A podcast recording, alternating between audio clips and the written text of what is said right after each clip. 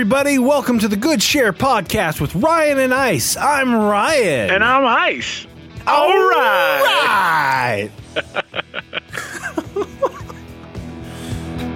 okay, it's another day, another podcast, or another week and another podcast, I guess. Right, However you want yeah, to yeah. look at it. I mean, Hey, you sound like you're calling this one in. You're phoning this one in. I'm always phoning it in, man. yeah, man. Uh, yeah, dude, this is my new phone freak from uh, Solomon Mics. Well, new. I've had it for like a month or so, but that thing's pretty awesome. uh, it you did a demo on it that we both worked on. yes. Which you can go to my Instagram and hear, or I put it on YouTube too. Uh, I think I'm the only one that's watched it on YouTube. but uh, Well, on Instagram, uh, the uh, what's his name? Henry, Henry, Henry. Yeah, Henry saw it and he uh, he loved it, man. he appreciated it. Yeah, uh, it's a very cool product. Um, I've never actually used it like this before, but it is funny how much it sounds like an old rotary or like just an old landline phone. Yeah. Uh, so, real quick, let's talk about that microphone. Okay. Just yeah, like yeah. the spec wise and stuff. So, basically, it is the the the pickup from what would be an old rotary phone. yeah. And, Yeah. and, and, and it, it- but it's missing the the rest of the handle, Yeah, it's just like the microphone part that you would have spoken into. kind of Yeah. like what Andy Griffith talked into when calling Yeah. somebody talking to Sarah. Yeah. Um, And so right now we're hearing it flat in. Like there's I know it sounds like there might be processing on it. yeah, no, there's nothing on it. This is just how it sounds. Yeah, that's just straight cord from the back of that thing. Yeah. Which is an XLR, which is super cool. Oh, it's badass. And straight into a preamp and right into Studio One. Yeah. That's that's what's going on. It's a very cool, quick way to just have a lo-fi sound.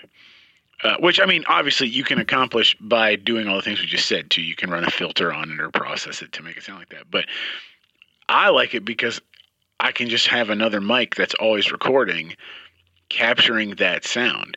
So then, if I Mhm. want to blend it with my room mics, or if I just want to have like for like a verse where it gets really broken down and you want that kind of lo-fi, loopy sounding thing, Right. you can just chop everything else out and let the lo-fi or the sorry the the phone freak the phone freak. you. just go and it's it's you know it's recording the entire song i don't have to like plug anything in on a track like this is And just how- process yeah it. it's just how Right. it sounds it's awesome You know what? Speaking of that, let's just play a clip of your drums uh, with all close mics on, and then let's just switch it to the Yeah, low, or yeah. the the the low the uh, phone freak the phone yeah, yeah. the phone freak. the LoFreq's in there too but it isn't Yeah. soloed Here it is. yeah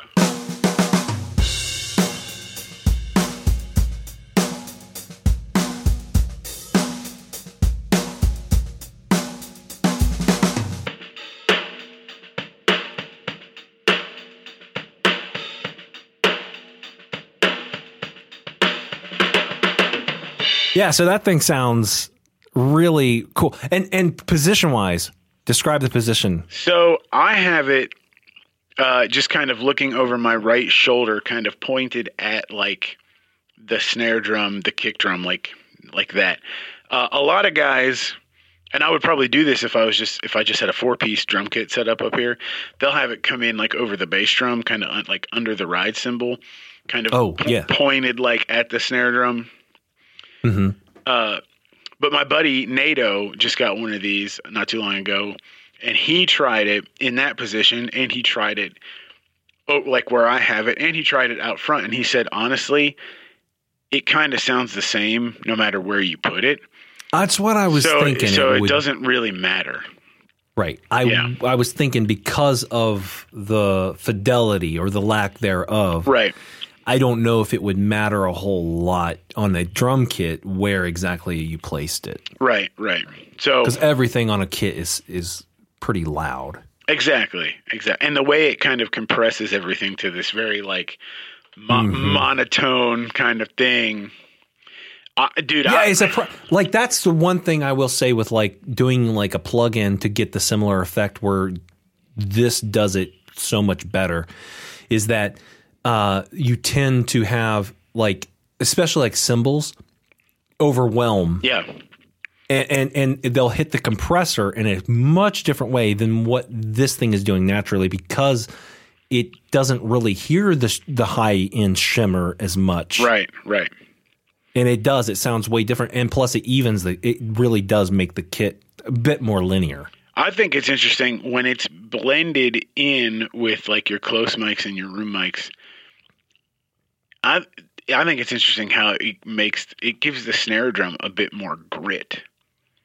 Yeah, yeah. It puts a little hair on the drum. Yeah, drum. like it's it's pretty cool, man. It can kind of dirty dirty that up in like a good way if if that's the thing you're going for.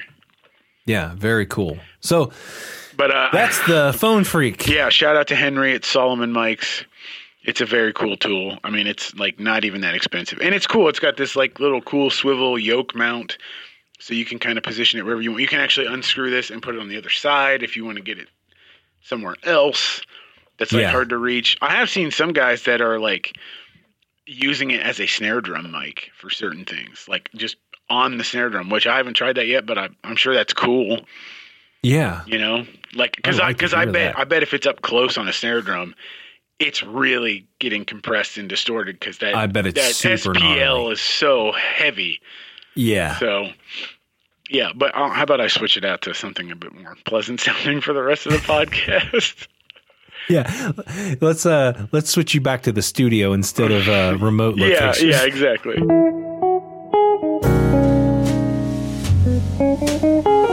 Okay, cool. Now, are you back in the studio? I am, man. You hear me? Ooh, that sounds Yeah, nice. it does sound good.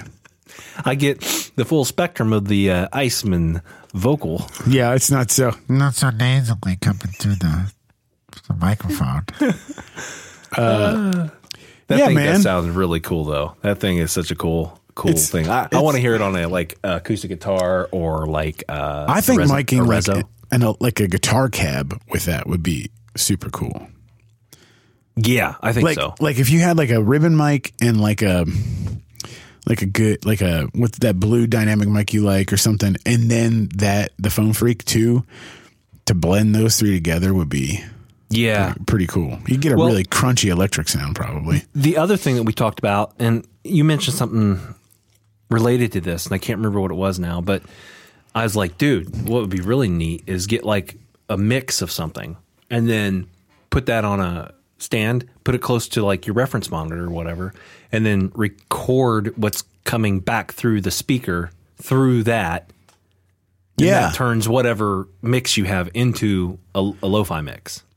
Right. Yeah. Well, what because what we were talking about is uh, another drummer buddy of mine. We were talking about that uh, that Chris Stapleton song Tennessee Whiskey, and he was telling me that he got to talk to the, I guess it was the producer of that record, which I have no idea who it was, but the drums on that song, if you listen to them, they sound like pretty roomy and like organic and whatever. But but I guess this producer was like.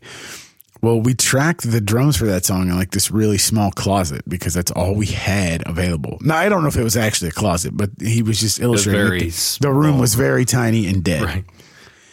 And then he said they went to uh, Ocean Way B, maybe. I forget which room, and they had like two big speakers Uh huh. in the in the tracking room played the played back the drum track for that song the drum tracks through the speakers and room mic'd that room and recorded those room mics Huh. so that's how they got a room sound without having it available at the time I have heard of that being done before. I know Zeppelin used to do that. Like they would they would track songs and then like play back the drums through speakers at like the bottom of a really tall Yeah. like stair stairwell and put a mic way at the top Yep. And and then like record that signal going in and then blend them, which is so cool. I've you know I've thought about that process, and of course I've thought about it in, on on a very technical level. and I, I haven't really had the experience, uh, the the opportunity to do anything quite like that, except for one place, which was Edwin's old place, where we could open up the door going out into his house and put. A, Right. we- I think we talked about doing that one point. I don't know if we ever did, but yeah, because that w- right outside his live room, that floor was all like tile, and there was that big staircase, and, and it was three stories. yeah, it was huge, like foyer, basically. Yeah, and I thought, man, well, we both at one point. I don't know what happened. It was I don't, like I can't remember if we did it or not, but We like, had this. I, we're like, man, we should do that. What, sounds like. And then next thing you know, uh, you know, ten years goes by and we never did it. Right. And so, But yeah, like Uh, to, to put like an 87 or something out there in Omni and just pick up whatever. I mean, I know a lot of guys that, and I've thought about doing this too because I, I could if I wanted to, but a lot of guys, if they have like, if, the, if they're tracking drums in their house, like in a room it's in their house and it's close to a bathroom, Mm-hmm. bathrooms typically have like a tile floor and you've got like a ceramic tub or something. lots of solid surfaces. Putting a microphone in there and capturing the brightness and reflectiveness of that space and Right. blending it like like if you don't if you're not fortunate enough to have a really good sounding room you know like Shannon or or, or like any other major studio that's a way to like create the illusion of space and depth Yeah. in your in your tracks without having it Yeah, because the, those sound waves they're traveling to that space are, are it's a very indirect approach. right So it's a whole other thing. But back to where, like, my point about that is I've thought about it on a bunch of different levels. But one of the things I was really curious about, because I, I, I'm sure they could have done this uh, when they did those castle sessions with Zeppelin. I'm sure they could have, and they may, they may have, and I'm just not aware of it. But when you move a microphone that far away from the source, there is a substantial amount of delay yeah between the close mics and that. And I understand that that is where uh, quite a bit of the effect is derived from. But my my question without having the ability to experiment with it is exactly how much of how far away can you do that and get away with it? Yeah, because at a certain point, it's just going to be really flammy. Yeah, and you're going to Yeah. wind up. There's going to be frequencies dropping out Yeah. somewhere, Right. and or because of the flam, because of it being flammy, there there's going to be maybe weird feel with time, just Yeah. in general. E- exactly. Uh, that made me think of two things. Like, so Russ Miller is another drummer that I've followed, and I'm not. I used to be really into him, like in high school. I don't really care so much anymore, but he is like a studio veteran out in LA. He does way more soundtrack work than he does records. But he's got his own place. But he just did an Instagram live thing not that long ago where he talked about phasing issues with close mics and your overheads and things like that, but how with room mics, it's not, you don't worry about it as much because the, the space is so much greater between like, let's say like your kick drum, your close kick drum mic or your snare drum mic and, and your room mic that's like 12 feet away that that is the point is that you're trying to create depth. But phasing issues mm-hmm. happen when mics are close enough that like the how do you describe it? Like y- your your snare top mic and like your rack top mic there's not enough distance for them to to for it to sound big they're so Oh. they're so close that like the phase cancellation happens but if your room mics are further away like they're supposed to be the way like that is the desired effect is to create a bigness to the sound but you can have weird Right. things happen when mics are close uh, Yes. which I, ne- I never really thought about before but totally makes sense and another thing you just said made me think of my marching band days uh, talking about like at a certain point when when is like a, a room mic, quote unquote. When is it too far away? And a thing we we were always taught in marching band and in drumline especially. And there's a really good video on YouTube by Bill Bachman, who's like a, a marching guy, to illustrate this point. Is like if if you're if you're in the front of the field, like let's say you're doing your marching band show, if you're in the front of the field and the field commander's right, like you're you're 30 feet away from the field commander, Uh huh. but that let's say the other half of the band or specifically like the drum line is in the back of the field and they're 100 feet away Hmm. we all see light travels way faster than sound so we all see this motion at the same time Yeah, instantaneous.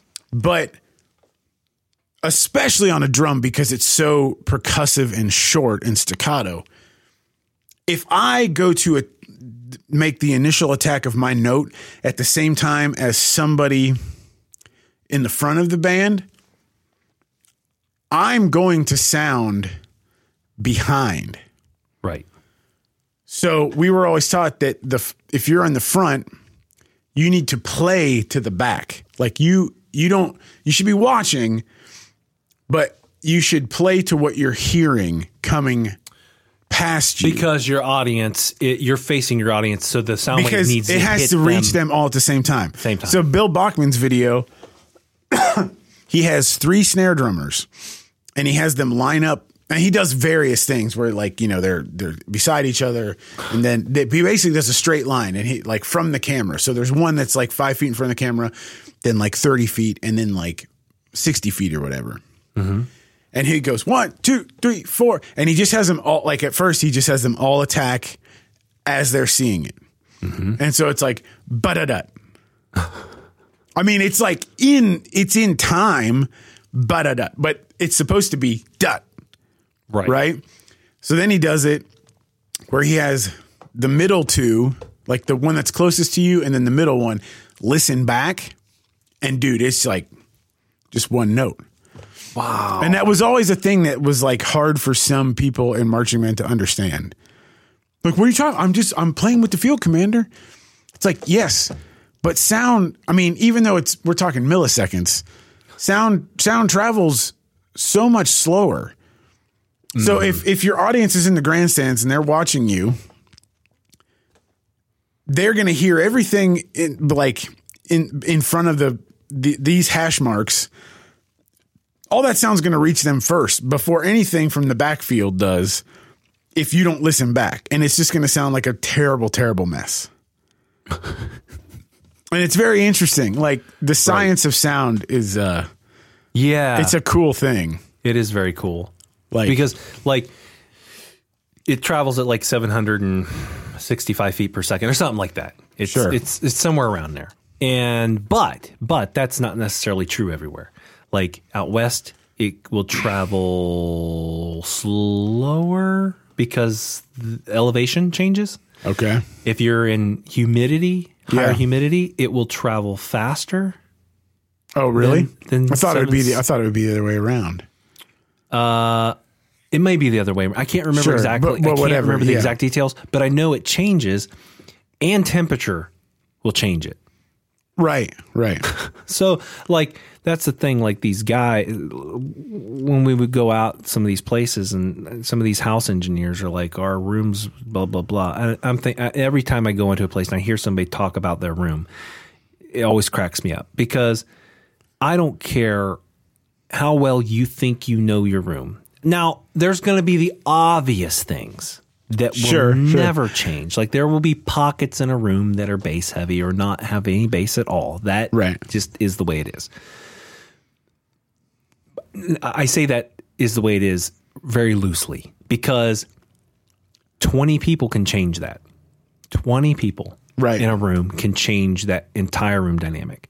So you know your room really well right now. But what about eight o'clock tonight?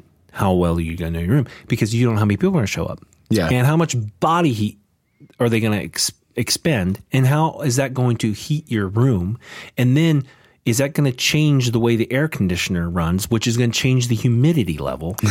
Right. like uh, that's why live sound is such especially indoors is such a crapshoot sometimes even outside i'm sure you've heard it like Oh. especially on the big stages like you you walk out 400 feet and just the ever so slight wind and all of a sudden the the highs are gone and then they Yeah. come back and then they're gone Yeah. and they Yeah. come back dude I, I love slash hate playing outdoor shows i love um, them i love them because they're fun and usually it's like a big festival like that yeah i hate them because drums never sound good acoustically. Never. They because there's there's so nothing uh, there's oh nothing to reflect off of.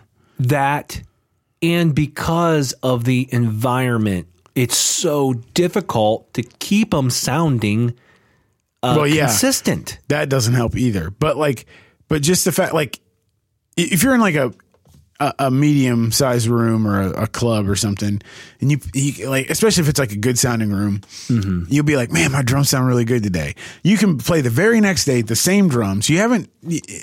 Like they can be tuned exactly the same way, and play like like the Gorge in Washington, outside. yeah on big- like a stage line 800 big, big, huge stage, like Right. li- like literally like a seventy-five yard across stage, like it's massive, right? And Right. hit them and be like these. I mean, it sounds like paper. Like the bass drum has no low end. right There's no there's no body to the snare drum. The Nothing's toms are all just like they're all just slapped from the head. Like there's nothing.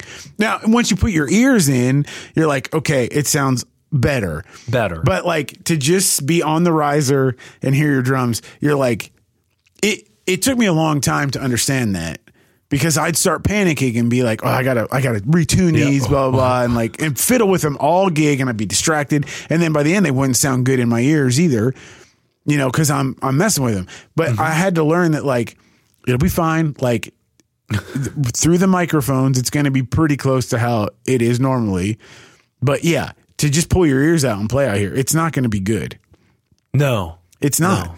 no not when you don't have Everything just sounds thin yeah because the waves nothing's just coming back The waves just go. And then they're gone. they never nothing, come back. nothing builds up. Nothing reflects back at you. There's nothing, and symbols just fucking disappear. yeah dude i remember now i'm not going to name the drummer or the band but i remember p- playing the gorge in washington we were on a big festival and one of the artists that played after us her drummer was playing really thin zildjian Kerope cymbals which are like dark jazzy smoky really gorgeous sounding cymbals mm-hmm. if you use them in the right context now, I, it may have sounded great in his ears, and I didn't go out front to hear how the front of house guy had him in the PA. But I was literally only standing 20 feet away, side stage from the riser. And he was playing like big, like 19, 20, 22 inch cymbals, crashing all of them, you know? Mm-hmm. Literally, it would just be like, you just see it, and you couldn't even hear it. No kid because those cymbals a they're not made for that kind of playing. But b even if you could get away with it in some on some stages there i mean it would be like it literally like they had nothing more to give they those symbols were disappearing two feet off the riser like wow there was just nothing. Like it'd be like "Rock, doom, ga, ga, ga, ga, go, go, ga, ga, go, go." and you'd see him swipe a symbol and not hear any. It was like the most anticlimactic, disappointing thing. And I just wanted to be like, man. First of all, I was like, "Why play some fucking symbols that are appropriate for your gig? Quit trying to be cool." right But B, like it wasn't all his fault because he could have played those same symbols in like a, a small club, mm-hmm. and they might have sounded better. And like I said, in his ears, it might have sounded great. Yeah. because he's hearing it through the microphones. Right. But it was like it was just weird to watch this drummer. I mean, he was hitting hard too, and they're just nothing. You see They were the just cymbal, they were gassed out. nothing Nothing. golly wow that's funny uh, Yeah. Well, now that we've got our 20 minute introduction out of the way, so I wanted to. We didn't really have a set topic, and I know you got something you want to talk about. Mm-hmm. My idea for today was to talk about frustration and burnout. Ooh. because that's where I am Oh, it- with what? in my li- with life. Oh, right. yeah, we can get into more specifics of that. Um, Oh, that's fun. but because I, know, yeah, it's so much fun. it's great to be burnt out and frustrated about everything. Um, I know we talked about like hitting a musical plateau and how to get past that, but I, I wanted to talk because I've experienced this before. And, and in fact, how I know I'm experiencing it right now is because I observed or I've been observing certain patterns and things I've done like the last couple days Okay. and I I can just I know that that's what's going on, and it happens. Like it happens to everybody. I'm not Yep. saying like, oh, I'm gonna go fucking kill myself. Like, but which that's not funny either. I'm not trying to make light of that. Um, but like, I guess just how how to be aware that you're in that, and maybe ways to get yourself out of it. Oh yeah. Um. Isn't, yeah. But okay, but but but But but you you just we were talking about all this sound stuff. yeah.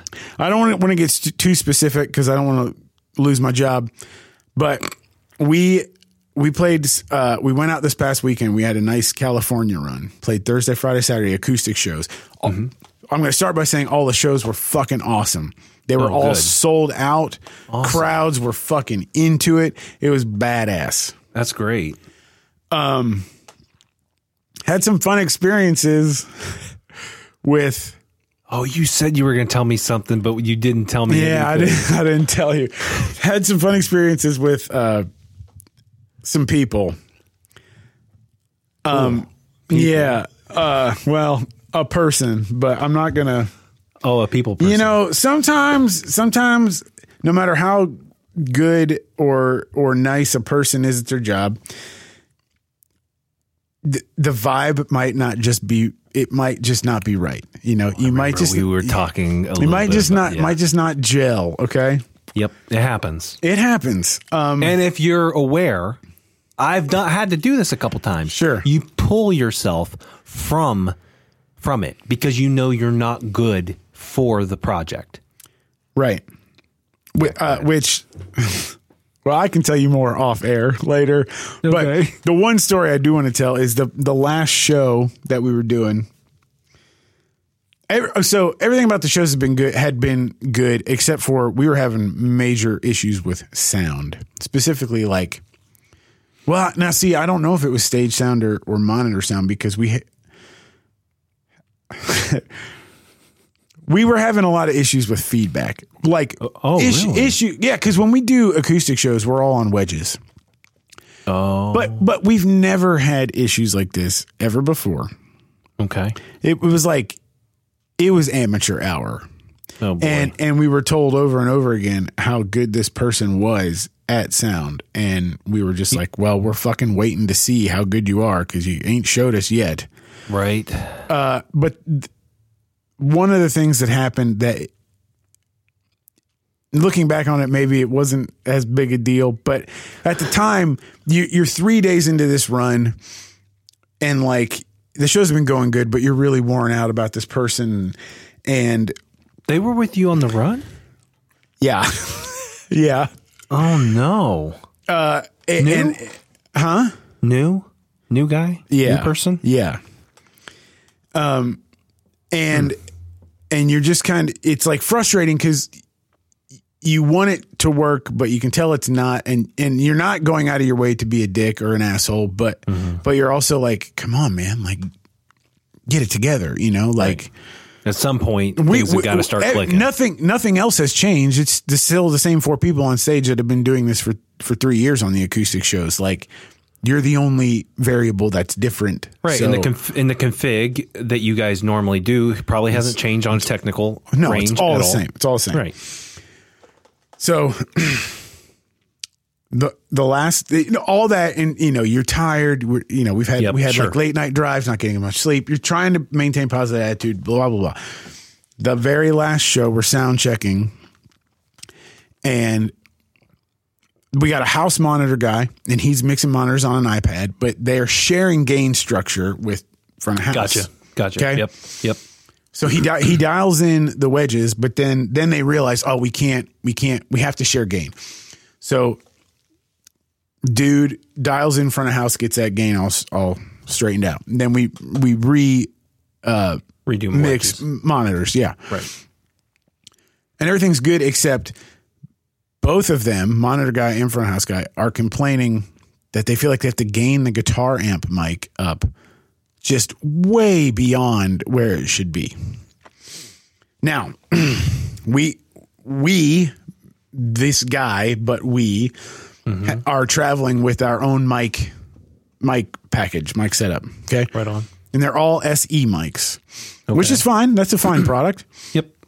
And and for me, like there's like a uh, a kick drum microphone, which I think that was like a Beta 52, but that's in the that's in the Cajon, and then it was like an SE mic, like a dynamic on the on the towel side of the snare drum, and then he had like an SE8 condenser, pencil condenser on the untoweled side for when I play brushes, mm-hmm. and then sometimes I play shaker. So he had, I think it's like the 440A, which Yeah. is like their it's like their kind of version of like a 414. Okay, it's like a, it's like a large diaphragm condenser. It kind of looks like an old school 414. Yep. that kind of shape. I think it looks. I think that mic looks pretty cool. Yeah, I'm not I'm not too impressed with how it sounds, but it looks cool. I, I like the look of it. Yeah, yeah, yeah. yeah. I mean, I'm honestly, I'm not real impressed with SE in general. the the only one I've heard that I really have liked are the SE8s, the pencil condensers. I'm not saying I like them more than others, but I think they sound really good for the price. Yeah, yeah, I think those sound fine. Uh, but I think if you're in a in a pinch and you need a good, decent set of microphones that are reliable, Yeah. that are not 58s, uh, Right, right. I think SE is an okay pro, is a fine product. So all that to say, he's got a 440 on the shaker, right? That that's the same mic that is one of the guitar cab microphones. Okay. Okay, okay, So I happened to look over and notice that this this oh no. Oh no. Just wait. The switches on that microphone on the guitar cab are all looking at the audience. Like the face they're looking that way. And so i'm like okay well that's interesting. And i may i look i double check the one that i'm that he has on shaker for me and all the all the switches are looking at me so I'm like, okay, I'm pretty sure the switches are on the the front the front side, the side that faces the source, right? Right, right. But but I to give him the benefit of the doubt, I was like, well, maybe he's running it in figure eight or omni. I don't know. sure. So I go over. Now, this is the thing. This guy, he was kind of defensive because he kept talking about how, you know, I mixed all these different bands and blah, blah, blah. So I, and I never want to be that confrontational dude of like, hey, well, I don't care who you mix, you fucking suck. Like you're blowing it, you've blown this every night. I'm not trying to be that guy. I'm really not. I, it takes a lot for me to get to that point. Mm-hmm. So I, I usually like to just, hey, I'm just here to play drums. You do your thing. If it sounds bad, it's not my fault. You Right. know, I don't want it to sound bad, but I'm not going to tell you how to do your job. Sure. You know, that's my employer's position. I don't want to overstep anybody. You're staying in your lane. exactly, exactly. I am just paid to be to be a good natured person and play drums and do that well. Yep. and Do it. Yeah. Do Yeah. your job well. So, but just out of curiosity, I I get up and I go over and I I'm talking to Peter and I'm like, Peter, what kind of guitar amp is this? I don't actually give a shit what kind of guitar amp it is, but I'm just You're looking just at it. your way. I just just want to look at the microphone without him, without the dude knowing that that's what I'm doing. Yeah, you're doing it very indirectly. Yeah. So I then I notice, okay, no, it's in cardioid. It's not in omni or figure eight or anything. and it's So- facing the wrong direction. and it's facing the audience, which means that the guitar amp is like the back of the microphone is facing the guitar amp. The Yeah. the microphone is pointed away from it, Right. which is why they had to gain it up so much because it's getting Absolutely. indirect sound. yeah, it's just, from getting my- it's just getting the waves going past it. and just not even from going my into it. experience alone with this 414, this WA14, there is a tremendous amount of rejection off the back of this microphone when it's on cardioid. Yeah. And we we listened to a, a vlog from somebody that was using a 414 and he had it facing the wrong direction was talking, remember? And you heard, Oh yes, yeah, yeah. I mean, Tons if I room. if I turn this mic around, do you hear how different that sounds if I talk into the back of this? Yeah, and you're you're right in the back of it. I am right in the back of this microphone, but if I turn, I'll, I'll turn it around, but I'll be just as close, and it sounds like this. So Yeah. I mean, And here's a 414 doing the same thing. This, I think, has more rejection. So I'm flipping it around to the back, and here's the back of the microphone. And I'm talking to the back Oh, wow. the same distance away. And Now I'm going to flip it around while I keep talking, and here I yeah, am. yeah, It, it, it, it's a ton of rejection. it's noticeable. So, so I just I make that observation, and I text Peter, and I say, "Hey, Pete, you might just want to have him make sure that the microphone on your guitar cab is facing the right direction." And then, and that's, all, it. and that's all I say. And so then Peter says, "Oh, hey, uh, I think maybe maybe you might want to check the the position of this microphone." So dude comes up on stage and he's like, "What's wrong with it?" and he's like, Peter's like, "I think it's facing the wrong direction." And the guy literally said, "No, switches are supposed to be on the front." And Peter's like, "Yeah, the front." And he's like, "Yeah." He's like, "Well, the front's facing me." He's like, "What?" He's like, "Well, if the switches are on the front, shouldn't that be facing the guitar cab?" And he's like, "Oh, man, I'm, I don't know. I, I don't think that I don't think that's right." And I, I couldn't bite my tongue anymore. And I was like, "Well, the one you're using for my shaker's facing me. It's not looking the other way." And and at this point, he had already pulled it off the clip to look at it. So he's like, "Yeah, wasn't that how it was facing?" And both Peter and I were like, "No, man, it was pointed towards the audience." He's like, "Oh, I, I don't think I would do that." And Peter's like, "Well, I mean, you you did because that's how it was." oh my God. And and dude was like pretty defiant, and then This had to be an older guy. oh yeah, and then Yep. Pete, Peter was like, "Well, let's can he point it the right direction and." And see if the gain has changed. And so he puts it in the way it should be. And Peter strums like the quietest chord ever. And it just about blew us It's out, just- you know, like it was so loud. Yeah. And, and the dude was like, "Oh, sorry, I can't believe I did. I, that's uh, usually something I do. I'm really sorry." So at least he owned up to it, but only after after being after a couple minutes, a couple minutes of denying that he would ever do that. Which I get it. If you're setting up in a hurry, that that that kind of crap happens. It's fine. I mean, I make dumb mistakes like that all the time in my studio, but like Absolutely. but if you were if you spent 10 minutes trying to figure out why the guitar gain had to be like cranked so high wouldn't your first thought and I, maybe I should have looked sooner. It didn't dawn on me at first because I wasn't. Re- I hate to admit it, but I wasn't really paying close attention.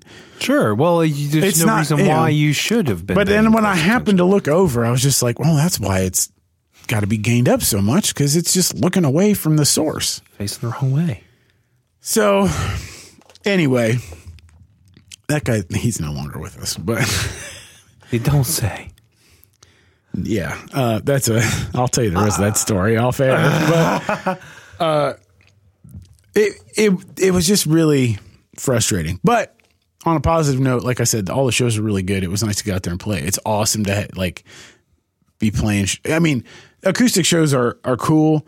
I, I think if I, if I had my choice, I'd rather play full band shows. But there is something very cool about the acoustic shows where it's we don't have ears in. It's much more intimate. You can hear the crowd. Yeah. It's much. It's a little more interactive, a little more laid back, Right. and like we play some songs that we don't do in the full band set.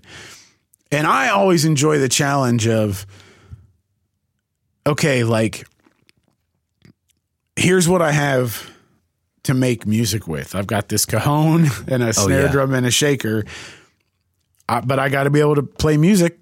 So Yep. figure it out. Like living within that kind of restrictive challenge can Right. can force you to like think a different way. Because there, I mean, over the years there have been things that I will do on acoustic shows, kind of instinctually because I can't do what I normally do, but it's made me rethink how I play it in a full band setting. Yeah. You know, like oh, maybe maybe this part actually would be better if I simplified this section a little bit. Mm-hmm. because it it grooves so much better when we're playing it acoustic. And So I'll try it like on a full band date, and I'll be like, "Oh, I really like that." I mean, not all the time. Sometimes I'm like, "No, that's cooler. It's got more energy the other way." But sure. Right. you know, so Yeah, and the other part of that is because it is so stripped down and you've got limited access to particular things, right? Yeah. I mean, you may have like a bunch of percussive things, but it's not like you can be swinging that stuff around all the, the, the whole time. right, But with that, yeah, cajon, a snare, brushes, shaker. You got cymbals, hi-hat? no, no. That's the other thing I was gonna say. Like, no toms, no cymbals. Okay. Like the hi hat, and then the the side of the snare drum head that I don't have the towel on. I'll play a brush on that, and then like a hot rod on the other side Mm-hmm. make up like, for sixteen. That's kind of like a hi hat thing, Right. Gotcha. But it really makes you realize how insignificant fills actually are. Oh, yeah. Like you, like a great fill can just be pop, you know, like Yeah, or just a God, single- God, dun. like just playing those kind of snare drum fills. Like that's a good example of things that I've taken to the kit on a full band show. It's like, oh, I used to play this like three beat long fill with toms, but maybe now I'll just play like one, two, and it it works so much better You know, than, than like drawing attention to something that maybe doesn't really need to be. It's not elevating the song in any way. Right. And you know, guitar is that way too. Because you can have a guy going out there just playing, you know, sixteenths, eight or thirty seconds, finger tapping, just Yeah, going right. nuts, right? Right. And for a minute it's it's impressive. but that like I'm not saying there's no place for it. I'm saying that that style of guitar playing, just like that style of drumming, it, ha- it has its audience Yes. and there you can get away with doing that every song ev- Yeah. three times in a song four Yeah. times in a song but That's why those people are there. right and and they have venues and and events set up specifically for that type of thing Right. but in pop or the majority of the music that's popular and and pays most i would say the majority of musicians bills Yeah. uh, those audiences uh, can't understand it. Right. Well, not that not. they can't hear it. It's just Yeah. intellectually, it doesn't make a whole lot of sense. they're not. They're not there for that. They're there for the lyrics and the melody. and the groove, they're there Yeah. to Yeah. bounce, dance, Right. tap their foot, whatever, and a bunch of or you can't do any of those Yeah. to that. Yeah. You can't do it. Uh, so so back to what you're saying, like you instead of doing a three a three beat fill or a whole fill over four counts, and and having uh I don't know twelve notes in Yeah. in that in that bar. Uh, same thing with guitar. I could play um something on the uh, on the top of an, a, a solo or inside of a, a turnaround, a four bar turn or two bar turn. That's right, chicken picking crap. Yeah. Or I could play da da da da da da more melodic Yeah. because people can sing that. Even people that can't sing can Yeah. go ha ha ha, Yeah. right? And they Uh, can yeah. hear it and they can anticipate the melody. All right, we're gonna have to hit the pause button on this episode because uh, we both went much longer than we thought we were going to initially, and we were kind of unpacking a bunch of stuff because we hadn't really talked uh, beforehand. Most of the podcasts, uh, Ice and I will kind of discuss preliminary ideas or exactly what we're going to do, and then we wind up shooting the shooting the crap for a while, and uh, the podcasts usually m- maintain a fairly reasonable length around maybe an hour, uh, but this one went a lot longer, so we're gonna break it into three parts. So that was part one of Stitch and Bitch. And uh, part two and three are coming soon, so please stay tuned. Uh, we'll be releasing those pretty pretty regularly uh, since we've got all in one shot. But that for now concludes part one. Hey, thanks for listening or watching the Good Share podcast. Hey, Ice, tell them what they can do. Well, if you're enjoying the show, please take a minute and like, subscribe, comment, rate, and review. And don't forget to ring that bell so you never miss an episode. That's right. And if you want to know more, go to the Good Share podcast. Dot com. Say hi, Tim. Hi, Tim.